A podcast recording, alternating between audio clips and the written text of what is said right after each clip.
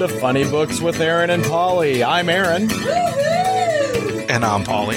Welcome to episode 14. Very exciting. Very exciting. Because it's not unlucky to be 14. Well, you know, certainly not as unlucky as 13. Very true. And last week was a very unlucky week for us indeed. But, you know, you're really, your, your luck hasn't changed. Uh, you know, you're still in Orlando. No. The unluckiest, unhappiest place in the world. In fact, I'm not, I, I was even unhappier these last couple of days because I was in Tampa, which is even Oh. unhappier than Orlando. More unhappy. How could that possibly be? How could that possibly be? because they Is have, it the unhappiest place on earth? It's close to. It may be. I'm, I am back in Orlando today. Just kind of a, a little bit of a Halloween Horror Nights update. Um, for those who have not had a chance to check out the site, I did visit Dinosaur World down in, I think it was Winter Park, Florida, earlier this week. Yeah. How was Dinosaur World? Uh, it's exactly like a place called Dinosaur World sounds. It's one of those roadside attractions. Uh, you know, it was like thirteen bucks. You know, and the sad thing is, some of the dinosaurs looked really great. Some of them looked Land of the Lost bad. I mean, but it was just, it was just a, a bad experience for me. You know, it was ninety something degrees outside. The the map to the park literally looks like it was drawn by a five year old. It's got like four lines on it, but there's about 20 paths in the park. And it has all these little steps on which way you should walk, um, but they don't really work. Uh, I tried following the map and I ended up in the middle of a birthday party. Was it your birthday party, Paul? It was not, but they were looking at me very funny. I mean, the attention was on me. You know, I was a big, big, uh, big guy with a, an A comic shop T-shirt on in the middle of a, a kid's birthday party. So I'm sure that made a, a couple of them uncomfortable. Uh, at least there was no profanity on the shirt or anything. Yeah, but you know, I started taking pictures of every dinosaur, and about five minutes in, that just got real old. So I'm just trucking by the exhibits, just not even stopping, just clicking the camera as I walk by, and um, I, I got lost like six times in this little thing that's maybe the size of a hotel room, just because. I I mean, it's so freaking confusing. And they have all these little paths that lead off into nowhere and that wrap up into another. And they have all these signs pointing every which way. Like they have a ton of different stuff. Um, But not a single one of them points you towards the exit. so, you know, I, I I was there for like 45 minutes in the 90 degree heat, just dying. That sounds like hell. It was. It was hell. It was dinosaur hell. That is where di- good dinosaurs go to, or bad dinosaurs go to die. No one should have to live like that, Paul. I No agree. I agree. But luckily, I got out of it. You know, I am back in Orlando, and today I, I did visit my, my uh, favorite Orlando comic shop again. Oh yeah. Yeah. It was a comic book shop, the uh, the place that uh, whose shirt you're wearing. Yes, exactly. Uh, it's a comic shop, um, and it's in Orlando, Florida. And uh, you know, I went last weekend. Uh, I think after we recorded the podcast, so I didn't have a chance to really talk about it. But there is an article on the site, uh, "Ideology of Madness," and um, you know, they just had some really great deals last week. So I picked up a couple of things that I'm going to talk about later on. Just some really good deals. Uh, some cheap comics, uh, some great comic sets. Uh, you know, you can get like two or three issues of, of a comic for the price of one comic. Uh, in fact, I, I got um, five issues, the first five issues of Agents of Atlas for the price of two issues. Uh, Yeah, I mean, great deal. and Agents of Atlas has got a talking monkey, so you know. It most certainly does. It, it really does. And a killer robot, which is always a plus. So uh, your your trip to Florida, it's been fruitful. It's been fruitful and, uh, you know, uh, relatively expensive. Um, but, you know, tonight I am here and I have plenty of comics to talk about now thanks to a comic shop. Well, I went to go see uh, the Ben Folds concert last night over at uh, the Dallas Symphony Orchestra. Oh, yeah. He uh, was playing with their with their pops, the Dallas Symphony Orchestra pops uh, group, and man, it was it was outstanding. It was outstanding. You know, if you've never had an opportunity to go see Ben Folds, uh, you're really missing out on something. One of the things that I thought was interesting was that you know you go to the the club concert, and I, I went and saw him last fall, and you know everybody there knew who Ben Folds was, knew all of his lyrics, But last night at uh, the Morton H. Meyerson Symphony Center, there were a lot of people there you could tell had never heard his music before. Because you know you can hear them listening to the lyrics and like it's, they were like li- hearing it for the first time. Ah, So either it was it was a it was either a new experience for them or they just had never heard one of those songs before. But uh, you know his his uh, there's a lot of humor in his lyrics, and so there's a lot of opportunity to to laugh. And you were hearing that, but it wasn't the laughter of, of what you were expecting. It was the laughter of surprise. And uh, I just thought that was really interesting to to, to, cap to see that. But man, uh, he really turned that mother out. He uh, that was that was an outstanding show. Great. So the, mosh Yeah. pit that you tried starting just didn't work out. Didn't happen at the Symphony Center, no. Um, but I gotta tell you, I, I I- perfect seats. Uh, my buddy Mark uh, secured seats for us, and we we could see right over his shoulder. We were on the choir choral terrace. Uh, which circles the like a horseshoe around the back of the stage, and so we were just boom right over his his left shoulder. I mean, I, I could watch his hands all night, just banging on the keyboard. He was just awesome. And the symphony, man, they really rocked out. Uh, it was kind of hysterical because the conductor is this little bitty Asian lady, and during the opening number, I mean, she was completely rocking out in, in directing the the uh, symphony. It was it was really something something to see. I, I really can't I can't say enough about it. In fact, we uh, one of the guys that went with us has didn't even know who Ben Folds was. He was just going, you know, because we were going. And, uh, you know, he walked out of there and he's like, you know, tell me the albums I need to download tonight. you know, because I mean, he was just that hooked after having seen it. Well, that's It was a awesome. good show.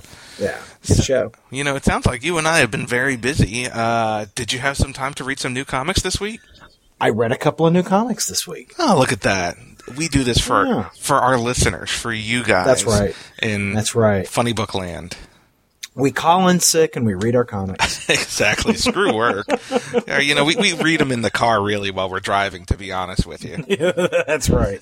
So I just throw it on the cruise control, climb in the back, read a comic. exactly.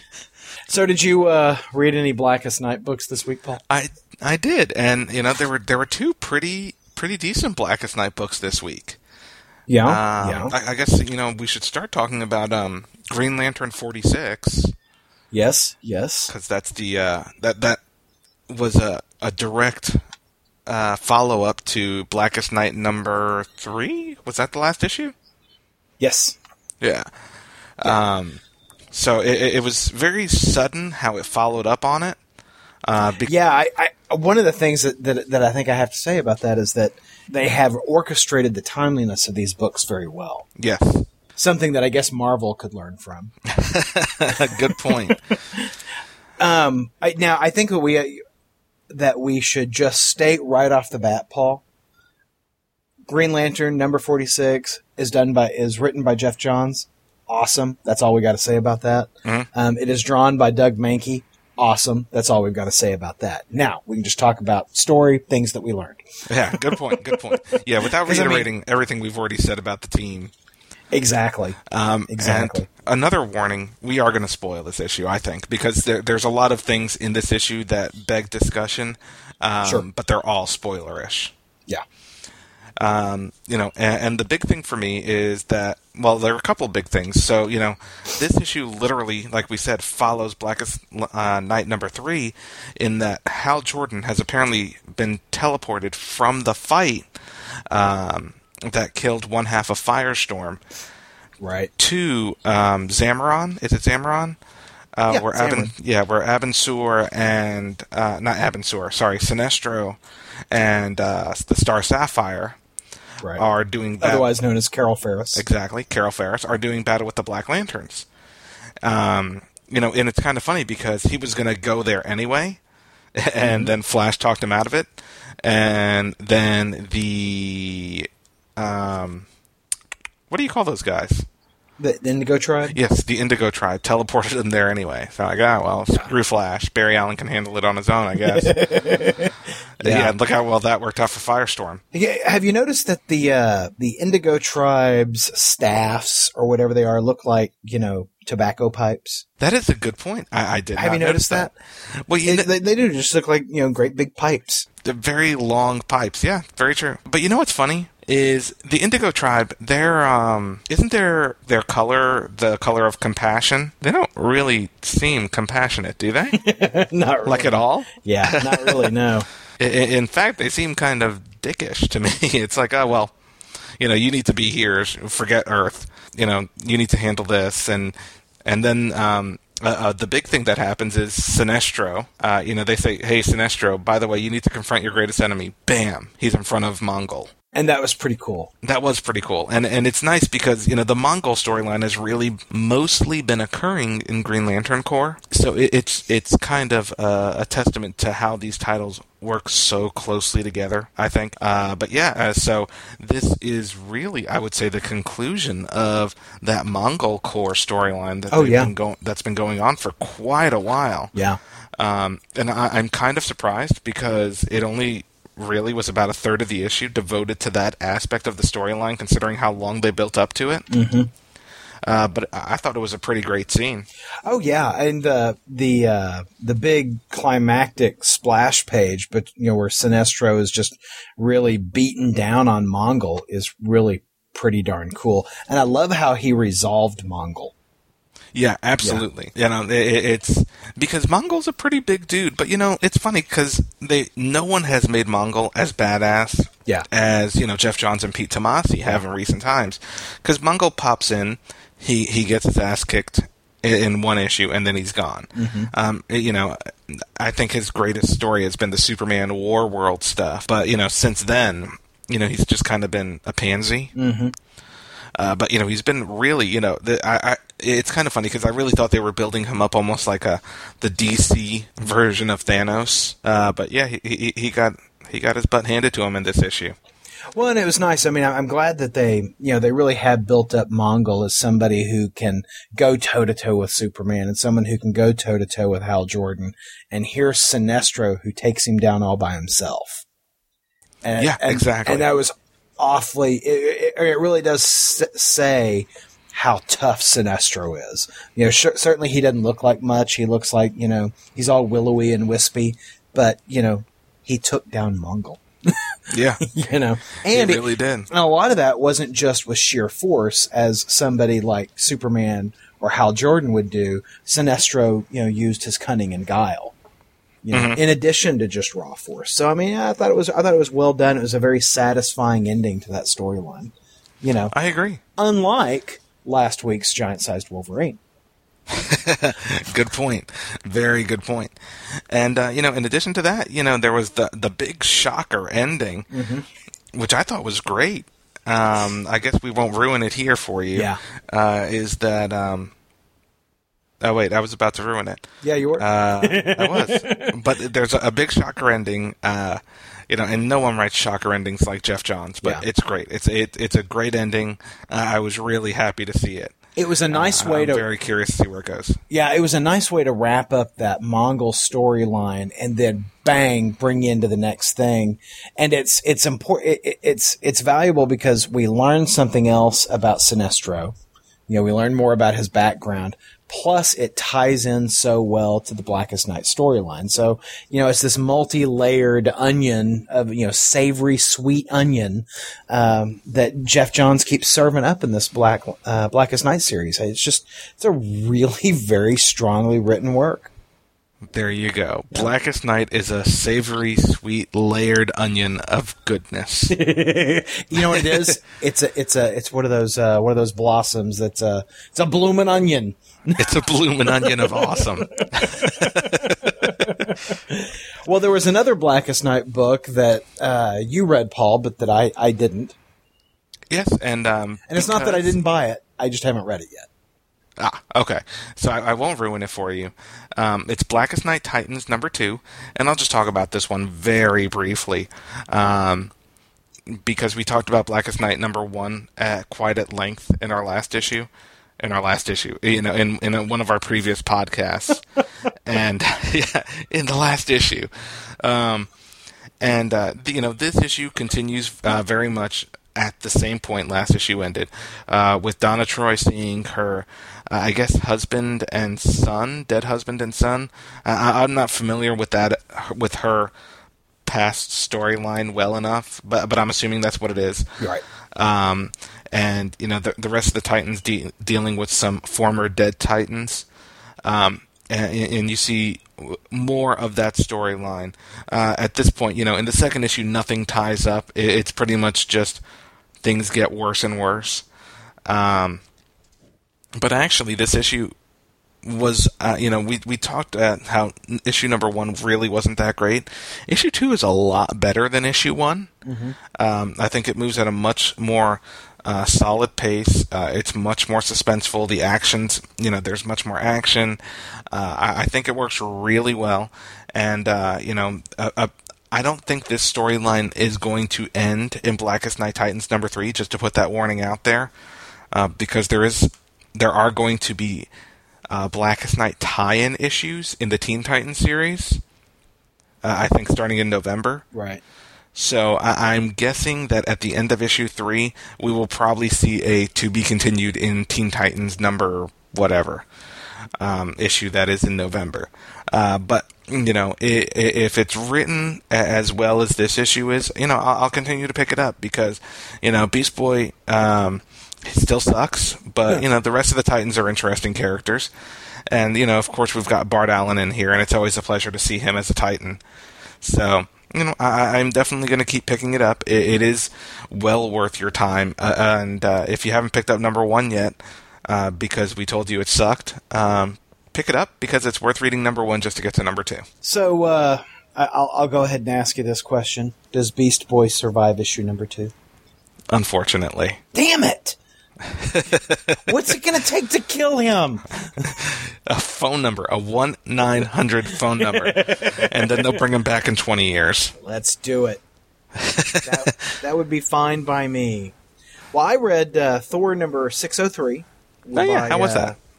Uh, it's just outstanding. I mean, you've got uh, J. Michaels, uh, J. M. Straczynski, and uh, Marko Djurdjevic, and all other kinds of awesome guys working on this book. Uh, it is just fantastic. Really uh, advancing the story along after uh, at the the gods of Asgard have moved to Latveria, and of course, you know you kind of start figuring out why Doctor Doom invited those guys to his country. Um, I won't spoil anything because this story is just so ding dang great and you know, like like I said, it just it follows up on on everything that that's gone before, and it's really building to a big thing. The thing that I want to talk about. I know where this is going because I know it's going to happen. The story ends, and you know it's got the big to be concluded in Thor defining moments, giant size. so, th- and it says here thirty days defining moments, giant size, and it looks like it's going to be, you know, a, a terrific story. My question is this, Paul: How much of that is going to be story, and how much of that are they going to give me a reprint or a sketchbook or some other crappy thing that Marvel wants to give me?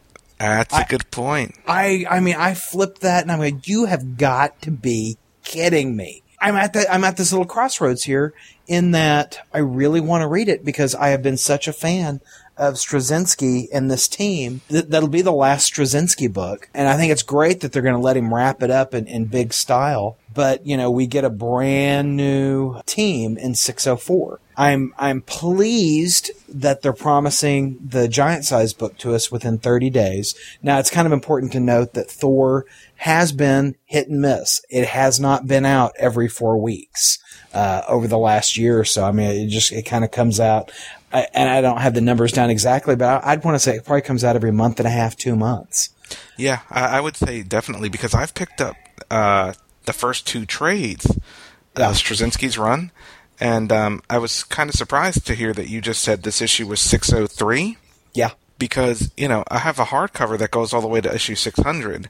Yeah. And, uh, you know, usually there's a bit more of a. I mean, that means I only have three issues to catch up to be current and usually yeah. there, there's a bit more time in between for that kind of stuff. Well, and you know, Djurdjevic really does these these rather hardcore painted pages, and I think that you know, it just takes him longer to do his thing. But I, I, I can't fault the artwork. And I, I have been, this is one of those rare occasions where the delays haven't frustrated me because every book, I mean, even though it's been a month and a half, two months between books, I've been able to live with, uh, you know, at least they were coming out in a steady stream.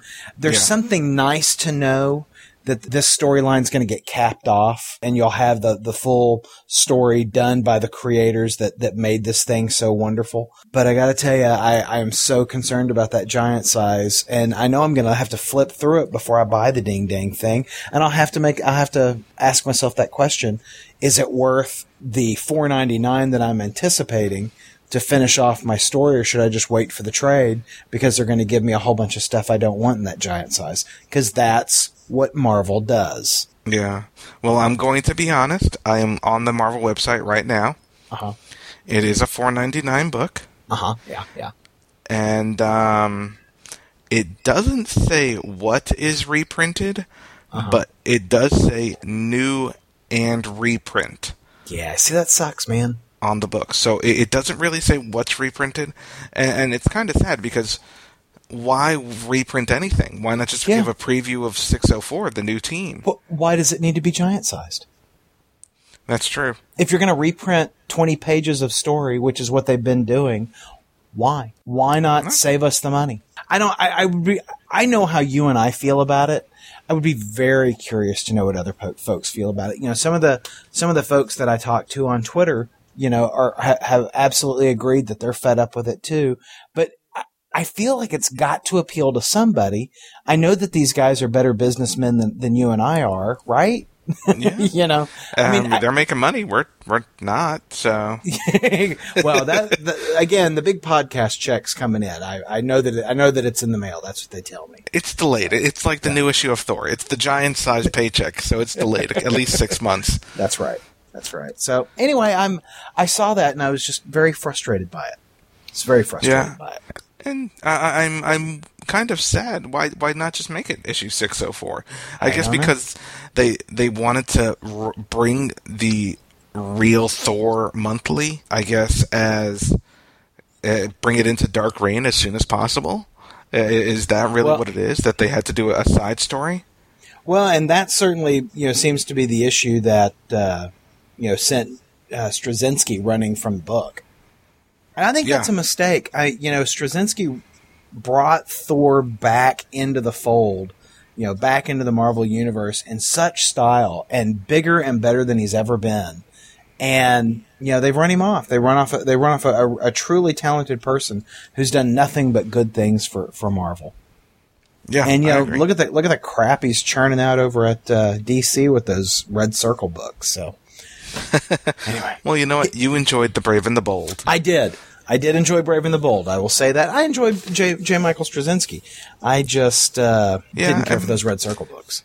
Well, you know, Straczynski's Straczynski has always kind of been hit and miss.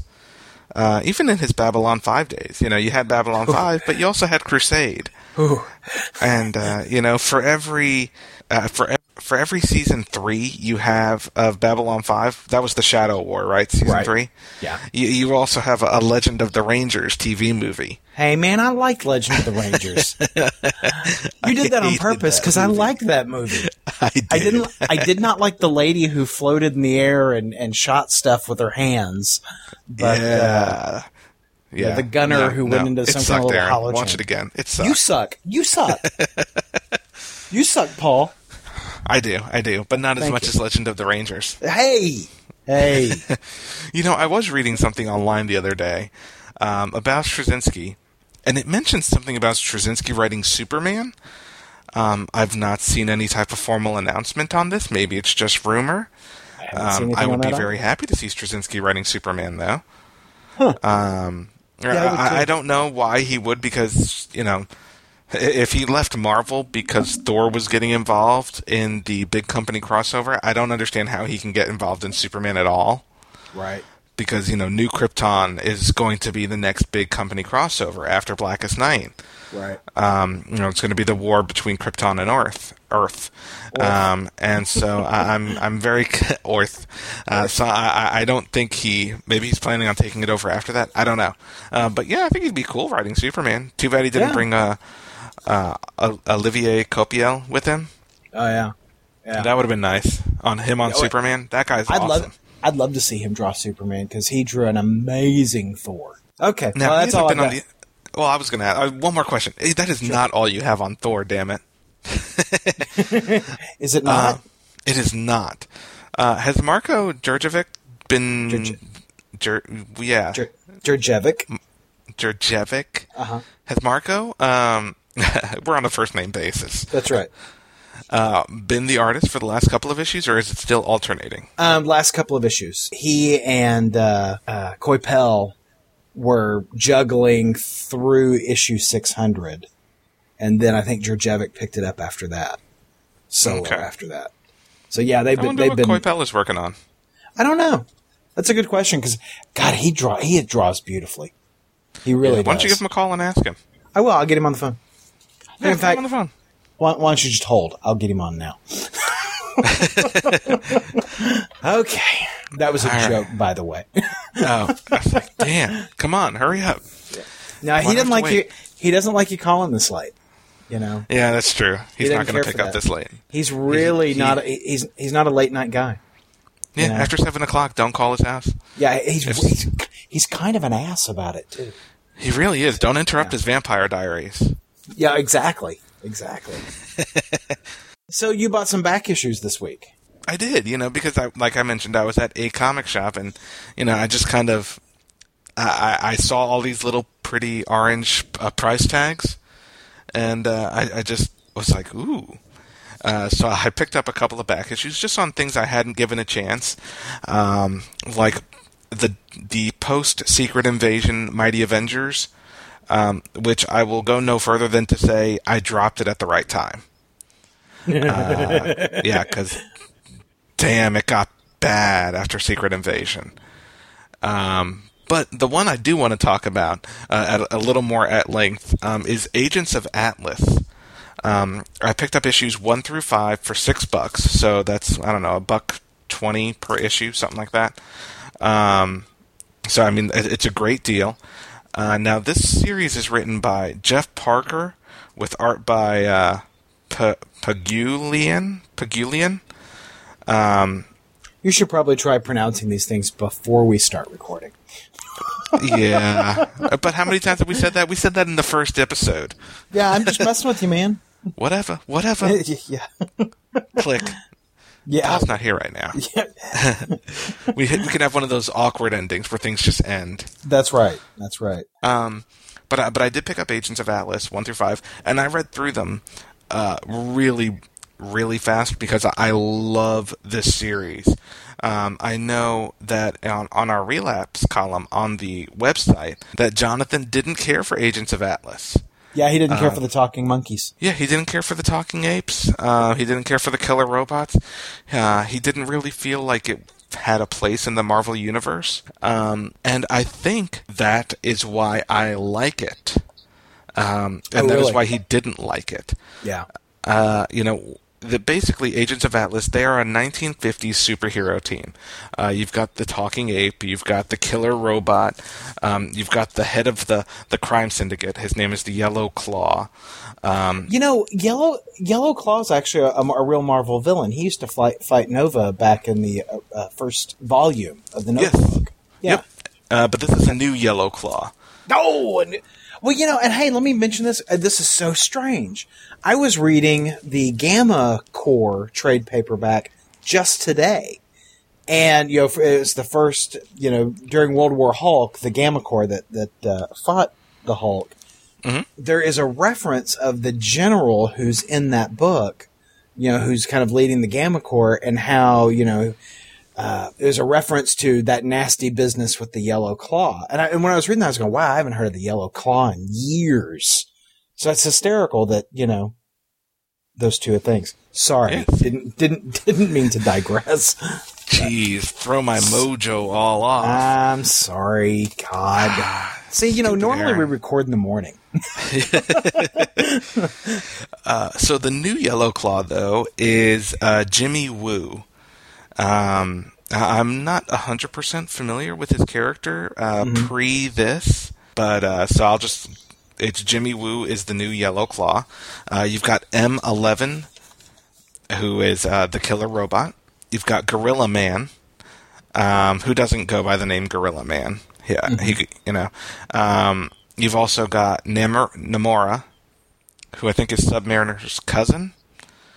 Um, Venus, who's oh, I'm sorry. Well, from the 50s? Uh, well, Namor- yeah, from uh, the yeah the the fifties. Okay. Uh, I guess she was frozen in time or frozen in ice or something. Well, you know, he was around during the 40s for, you know, as a member of the Invaders. I was just trying to place it. Okay. I'm good. Yeah. I'm good. In- you may in fact, carry on. Um, you've got Venus, who uh, I guess is kind of like a, a sorceress. Uh, you know, that when she, she can, she sings and it like um, she's a siren. She sings and kind of uh, hypnotizes people. Uh, and you've got Marvel Boy, um, but not the Grant Morrison Marvel Boy. Uh, He's the original Marvel Boy, I think, from the 1950s. Uh, in fact, he he was also known as the Uranian. Uh, he was Marvel Boy number one in 1950. Was his first appearance. And um, basically, what this team is is you know it was formed in 1958 by Jimmy Woo, uh, like I said, who's the new Yellow Claw, um, and but they were formed to rescue President Eisenhower from the Yellow Claw back then, who was a villain. Um, so everyone in the team, save for Namora, was on the team at that time. And um, you know, I, I'm not hundred percent. You know, I missed the miniseries before this ongoing series, uh, but somehow they're in present day now. And so, you know, they're they're in present day, and Jimmy Woo has now taken on the alias of the Yellow Claw, um, not because he's a bad guy, but because he wants to appear to be a bad guy. Um, uh, you know, the series is very rooted in the Dark Reign storyline going on right now, which should be a turnoff. Um, but you know, the way they're doing it is that they are superheroes posing as a supervillain team. Right.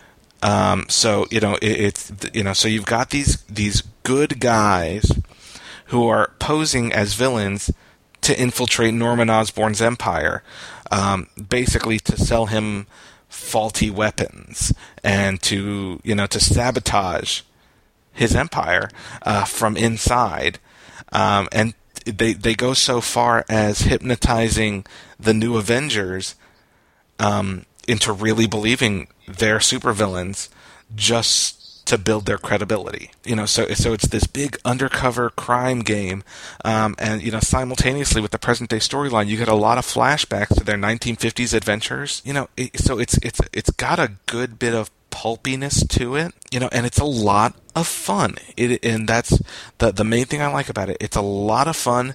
It's like you know, I wouldn't call it like an Ocean's Eleven, but you know, it, it's it's a fun undercover book, and, and it's fun seeing these these superheroes act like supervillains, and you know that being more of an ongoing storyline. I'm really enjoying the series.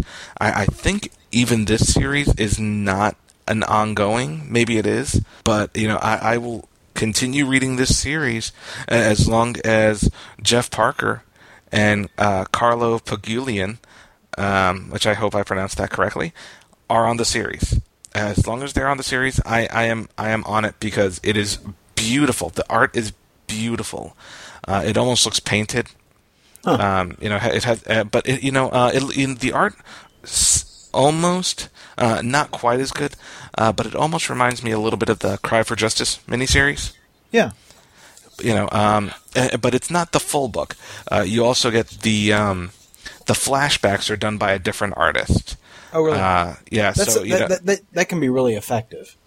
yeah, and it is, you know, because the you know the flashbacks are take place in the 1950s, and the art is you know it, it's more stylized uh, to that time frame. Uh, you know, it, it's much more simplistic. It- It's not really, you know, the, the quite the painted art. So, it, you know, it, it's very different. Uh, you'll get two very different types of art in the same book, um, but there's a point to it. Um, and and if it helps get the book out on time, great, because it's a it's a great way of telling the story.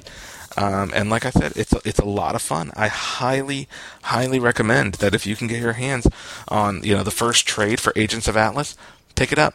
It, is great stuff, um, especially if you're a fan of you know pulpy type characters. You know, talking apes, killer robots, um, you know, aliens, mind readers. You know, it, it's it's a lot of fun, but at the same time, um, you know, even though it's even though it has Dark Reign, the Dark Reign banner on literally every issue, Right. um, don't let that turn you off because that is the reason I didn't pick it up until I saw it on sale. So it sounds to me like you're saying Agents of Atlas is awesome. In your face, Jonathan Landreth. That is exactly what I'm saying. In That's what I thought. your face. Paul, did you read the comic shop news this week? You know, Uh, that's yeah. that handy little free newsletter they put in your comic bag when you get your funny books. I did not. I did not. Why? Was something important in it? Well, I was flipping through my comic shop news because, you know, I read the newspaper. You know, I like to stay informed on, Yeah, on that's comic important. book day. So there is an interview in here with none other than Dan DiDio. Ah, And, you know, he talks about a number of things. You know, he hints that, you know, um uh, instead of a new weekly, that there's going to be new weeklies um, after Blackest Night, but that he can't talk about that because he doesn't want to real, reveal anything about the post Blackest Night universe. Talks a little bit about Paul Levitz coming to Adventure Comics. You know, nothing really new or bold here. But here is what caught my attention. I think I know where this is going. he says um, he has asked the question on the importance of Grant Morrison's creative vision of the new DC multiverse. And I quote I almost wish that people could sit in on a conversation with Grant about the multiverse. It's so clear in his mind what he wants it to be, and the changes are so important, so dramatic, but so subtle that if not executed properly, it will just feel like more of the same. But executed the way he discusses them can make it uh, feel extraordinarily special. At this point, there's no reason for us to just have more incarnations of our characters floating around in different worlds. We need them, need them to be extraordinarily special. And it's worth the wait for a person like Grant on those things. Well, I'm just going to call shenanigans. I read that and I'm like, God, you know, I- are they sleeping together? I don't, I don't get it. I don't get it. You know, anybody else who had turned out one terrible book after another, like Grant Morrison, might be given a rest for a little while.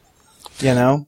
What's sad to me is that they're so defensive of him Yeah. And, and you know, it, I don't care if DC liked Final Crisis. I don't care if Dan DiDio loved the hell out of Final Crisis. It was a critical and commercial failure for the company. You know, why is Grant Morrison still being given the key so much faith, the keys to the kingdom, as it were? Yeah. were?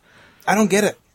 I don't get it. I mean, even if even if you felt like Grant Morrison was doing a good job, but you looked around and you said, "Wow, people who buy our books every week don't like it." He's not reaching out and bringing in new new readers. Conversely, somebody like Greg Rucka is bringing in new readers. Yeah. You know, um, Geoff Johns, and you know Geoff. Uh, Yeah. That's a not. That's probably not a good example because they do have faith in Geoff Johns. True, true. Well, and I'm not saying they don't have faith in Greg Rucka, but the point I'm trying to make is you've got all these other guys who are bringing in new readers, and you know, like Geoff Johns, like uh, like you said, uh, uh, that other guy, Greg Rucka. that other guy. well, yeah, I mean, you know, of course, you know, with a character like Batwoman and uh, the the notoriety around that, you were going to draw some press. But you know, Geoff Johns has drawn press, you know, and and and really kind of lifted the bar. Can you imagine if you were trying to explain Final Crisis to Conan O'Brien? You know, if you're if you're sitting across the desk from David Letterman and having to explain what Final Crisis was all about, you couldn't do it. You could not do it. Final Crisis is a is a book that was written for fans that never found its audience. Batman and Robin is the same damn thing. For someone, and, and I'll cite you as the example, Paul. You are someone who loves the Batman books. I am. And they've run you off of Batman and Robin. Absolutely. And you know, uh, you, you, you shouldn't run me off of the title that is considered to be the most important title in the Bat family. Yeah. If anything important happens to the Batman universe, it's going to occur into that title, and I'm going to miss it. I'm going to miss it. I'm going to see it mentioned in Streets of Gotham, or well, not Detective Comics because it's far enough removed from the Batman universe. Right. You know, it's going to be mentioned in one of the other books. But you know what? None of the other books really mention anything that's going on in Batman and Robin either. Yeah. It's literally like Grant Morrison is being given his own playground uh, to play with, and uh, you know, I, I I just don't get it. I, I'm not saying that Grant Morrison shouldn't write comics. He has a following. Yeah. I'm just saying Grant Morrison should not necessarily be writing comics upon which the DC universe resides. Yeah, I, I think I, I I have lambasted Grant Morrison a lot simply for the fact that Final Crisis was a great big stinky turd. Um, but he is he has talent. He is not, I, I, and I think I've even called him a talentless hack, and that was a poor choice of words. I I, I, I hereby apologize for that. But what I will say is that he is no longer writing for people who enjoy comics, and he is no longer writing for people who will come to comics. Those kinds of stories are never going to grab people and go, "Oh, I want to read this." They are insular.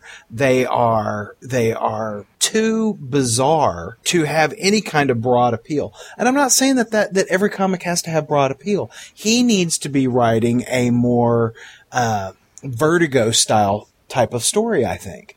I think Yeah. that is where his talents lie. He ought not to be writing your Batman books. You know, he you know, give him his All Star books. You know, Yeah. you can have Grant Morrison, uh, Grant Morrison's universe. You know, All Star Superman. Get you know, give him an All Star Batman. You know, but don't. You know, you can't. You know, one of the Trinity. You, I mean, it's or, it's already bad enough that no one reads Wonder Woman. Do you really want no one to read Batman too? Sorry, Gail Simone, because it has nothing to do with Gail Simone. No, not at all. it- no, it, it, you know, because I'm sure it's a well-written book. Uh, I think Wonder Woman is just one of those titles that, unless you have a superstar writer and a superstar artist on it simultaneously, it's not going to sell. You know, you need someone like, you know, I mean, Gail Simone would have been, you know, is is great, but you probably should have thrown someone like Jim Lee on the book at the same time, mm-hmm. and I that would have sold like gangbusters yeah. but you know, uh, it, it's just it, it's not an easy sell, Well, especially I, when people are trying to cut back. I'm going to ask you because I haven't read a Wonder Woman comic in a long, long time. I mean, I think it's been uh, it's been since the Omax Omac books. You know, shortly after she killed uh, uh, Maxwell Max Lord, Lord. yeah. yeah.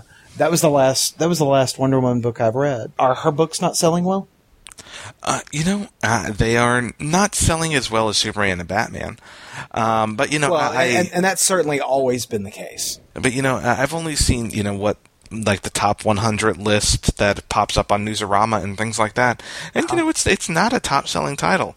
You know, uh, when Greenland, you know, you've got literally every other uh, of the big seven, you know, other than Martian Manhunter, who's dead, you know, is, it's selling pretty much better than her. You know, Flash Rebirth is selling better. Superman, Batman, Green Lantern, of course, you know, selling better right now. You know, um, I'm trying to remember who else is in the big seven. Uh, we already said Wonder Woman, uh, Martian Manhunter, and uh, I guess Aquaman's dead too. So, but you know, she should be selling Batman, Superman numbers, and uh, you know, not only that, Batman and, Superman sustain good numbers on five or six titles, and Wonder Woman has one. So it, it's it's and that it's not a great seller. And again, it's not Gail Simone's fault. I'm sure the titles are great to read. I I think it's just tricky because comics are definitely a, a uh, you know a visual art form.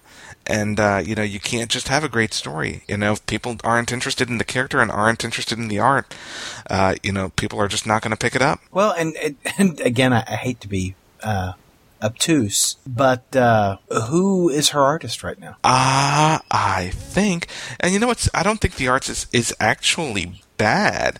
That's the thing. It's just I, I wouldn't call the artist a name um, because I I can't think of their name. Uh, but you know, if you give me two seconds, I will certainly let you know. Well, and I'm over right now. Ooh, boy, you're right. I, uh, I I went over to uh, Comichron.com to pull up the Mhm. August sales figures, and for August, out of the top 300, um, Wonder Woman was the 74th biggest seller. Which is Which- actually not horrible. No, huh? But you know, when you look at okay, let's talk about some of the books that did better. Um, Teen Titans. Which sucks. Yeah, I mean, I think I think that's important. Teen Titans is a terrible book. I mean, everybody's talking about how bad Teen Titans is. Wednesday Comics sold better. Let's see. I'm looking for anything else. You know, some of these things are, are things you expect to sell well.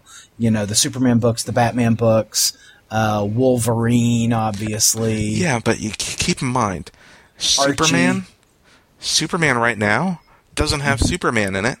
It stars Mon-El, and it's still Yeah. selling better than Wonder Woman. And isn't that book being written by Greg Rucka as well? Um. I think that's James Robinson. Greg Rucka, I think, is uh, m- maybe World of New Krypton. Okay, thank you. I knew he was writing one of those books. Red Robin was was the 41st selling book. I mean, Hulk, Paul. and we know how shitty that is. You mean Fulk? Yeah, exactly. exactly. Um, Um, yeah, yeah, I- I, so yeah, I, I you know, I my only concern was that I was lying. you were about Well, to call me a liar. No, I just I, I didn't want to sit here and say that Wonder Woman wasn't doing very well in terms of, of some of the more popular books when I didn't know.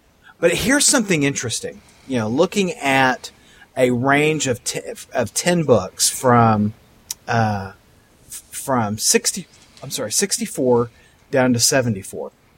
You've got Supergirl at the sixty four position. Mhm. Power Girl at 69. Oh, yeah. And uh, Wonder Woman at 74. And then two notches below that is Ms. Marvel.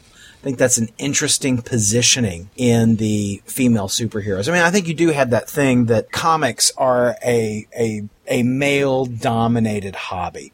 And that's certainly changing. We've certainly seen a lot of changes over the last, you know, 20 years, certainly since I was a kid collecting comics but you know it's it's interesting to me. Uh, now I haven't read a Ms. Marvel in a while. I stopped reading Ms. Marvel uh, at Dark Reign, Yeah, uh, but I always liked Ms. Marvel. I thought it was well written, thought it was well illustrated. But yeah, it is uh, it is way down there. As is you know one of my favorites, Guardians of the Galaxy, is in in the seventy seventh position. yeah.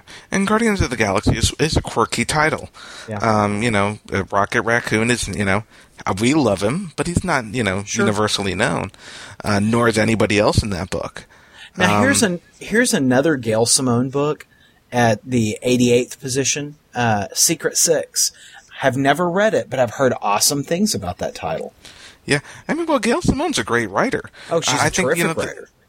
I, I think it's just, you know, I, I I think the problem is that no one, and let's be honest, it's been true since the John Byrne days ended, is interested in Wonder Woman. Yeah. Um, and to make Wonder Woman interesting again, you know, they throw a great writer at her, uh, and sometimes a not so great writer, or a good artist, um, like Pete Woods. But, you know, like Pete Woods did the Amazon's Attack, uh, which, you know, the art was good, the storyline sucked. Yeah. Um, you know, and, and, you know, you really need a superstar artist, a superstar team on the book, because right now it's written by Gail Simone with art by Aaron Lopresti. Yeah. Who? who? I'm familiar with him, but I can't think of what he's done. Exactly. You know, and you know, you need to throw Gail Simone and you know Francis Manapul right now because he's a big name, or Gail Simone and Jim. Honestly, you, you, know, you really need to throw someone who's known for drawing beautiful women, um, mm-hmm. and not necessarily Frank Cho because Frank Cho doesn't pull in big numbers. You need an artist who pulls in big numbers because they're a big artist, like a Jim Lee but you know right. he doesn't get his stuff out on time. Well, Aaron Lopresti, I just went and pulled up some of his artwork. He he's he's a skillful uh, artist. I mean, those are some pretty pages. Yeah, I mean he's not a bad artist. I, I just wouldn't say he's a caliber, you know. But you know, I, I wouldn't give him a uh, one of the three most Im- what people are supposed to consider one of the, the, you know the three most important characters in my universe. Yeah. I, I probably wouldn't hand it to, to someone who uh, was not you know a name. You know, we we, we were talking about uh, you know the the interview with Dan DiDio. nice way to bring it back, Paul. Uh, but what what I was really you know what I was you know I said oh I think I know where this is going. I thought that you were going to say that when Geoff Johns leaves Adventure Comics, and this is I, I read this the other day. When Geoff Johns leaves Adventures Comics and takes Francis Manapul with him, right? Superboy goes to. What? And Adventure Comics will be primarily a Legion of Superheroes book. Um, you know, I was reading that's that in this. Yeah, I think that's in this article. I just glanced over it because I, I glommed immediately over to the Grant Morrison. Yeah, so Superboy know, is going to be in the Flash comic. Superboy is. De- it sounds like Superboy is going to be in either Teen Titans or Titans you know, and I'm sure he'll be, you know, guest starring in Flash. Maybe they're setting him up for his own book again. Um, but really, I kind of enjoyed the fact that he was starring in Adventure Comics. Yeah. So I, am a little sad about the fact that Adventure Comics will not star Superboy um, anymore because I, I, I, really liked that idea. And if Adventure Comics really is just Legion um, with Paul Levitz doing the, the writing, I don't think I, am staying care. around for that. Yeah, I'm not sticking around. I, I yeah. really am not. Especially that's sad. I, that makes me feel a little bad for Paul Levitz. it is. You know, it's like the, the, the, odds are stacked against him. It's like, hey, yeah. by the way, you're demoted, and we're taking away the one reason people buy that book. Yeah. Because let's be honest, no one bought Legion of Superheroes. That's why it got canceled ten times. Right. Uh, yeah. And that's an exaggeration. But, you know. I don't think it is. but, you know, Superboy, it's like, well, put Superboy in the cover. People will buy it.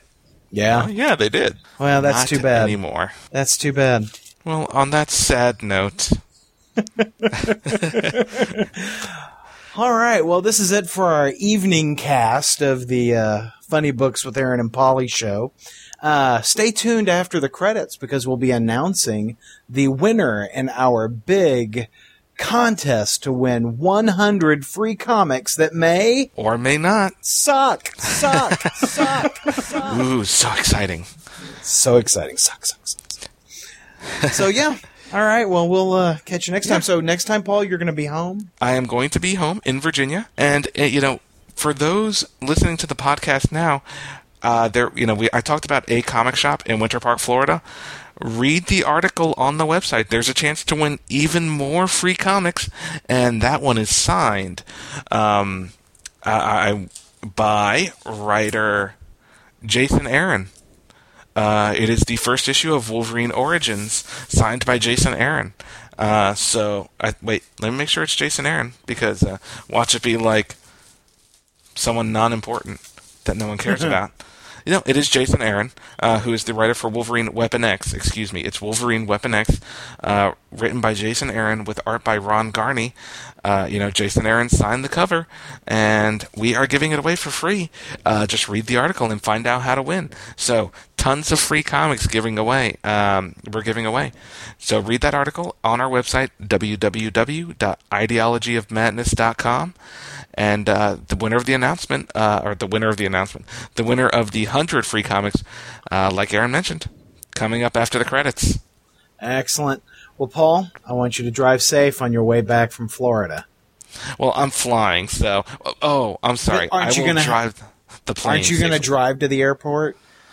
No, I, I wasn't going to do that. I was just going to oh. fly to the airport. Are you going to drive home from the airport? I, I was. Uh, we'll see. Right, well, how about how about this? Screw you, Paul. Yeah, I hope you die in a fiery crash. That's right, die in a fireball. All right. Talk to you later. Thanks, everybody. Podcast theme music graciously provided by Mark Andrew Pope. For more information, visit markandrewpope.com. Funny Books with Aaron and Polly is a production of ideologyofmadness.com. No Spider-Man clones were harmed in the production of this podcast.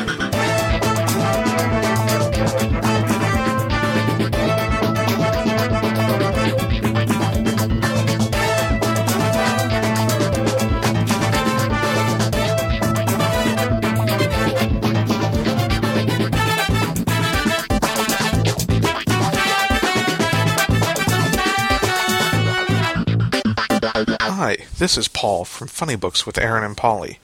Recently, we held a contest for a hundred comics that may or may not suck. So, on this episode, we promised we'd announce a winner, and the winner is Danny Mears. Uh, Danny posted a link to our contest and our podcast on his Twitter page, and he is now the proud recipient of 100 comics that may or may not suck. Uh, Danny, if you're listening to this, go ahead and contact us at ideologyofmadness at gmail.com, and thank you for playing. Thanks everyone for playing, and there will be more contests coming soon, including there is a contest currently going on on the site. Um, for further information, look for the article on a comic shop in Winter Park, Florida, for a chance to win a signed copy of Wolverine Weapon X number one.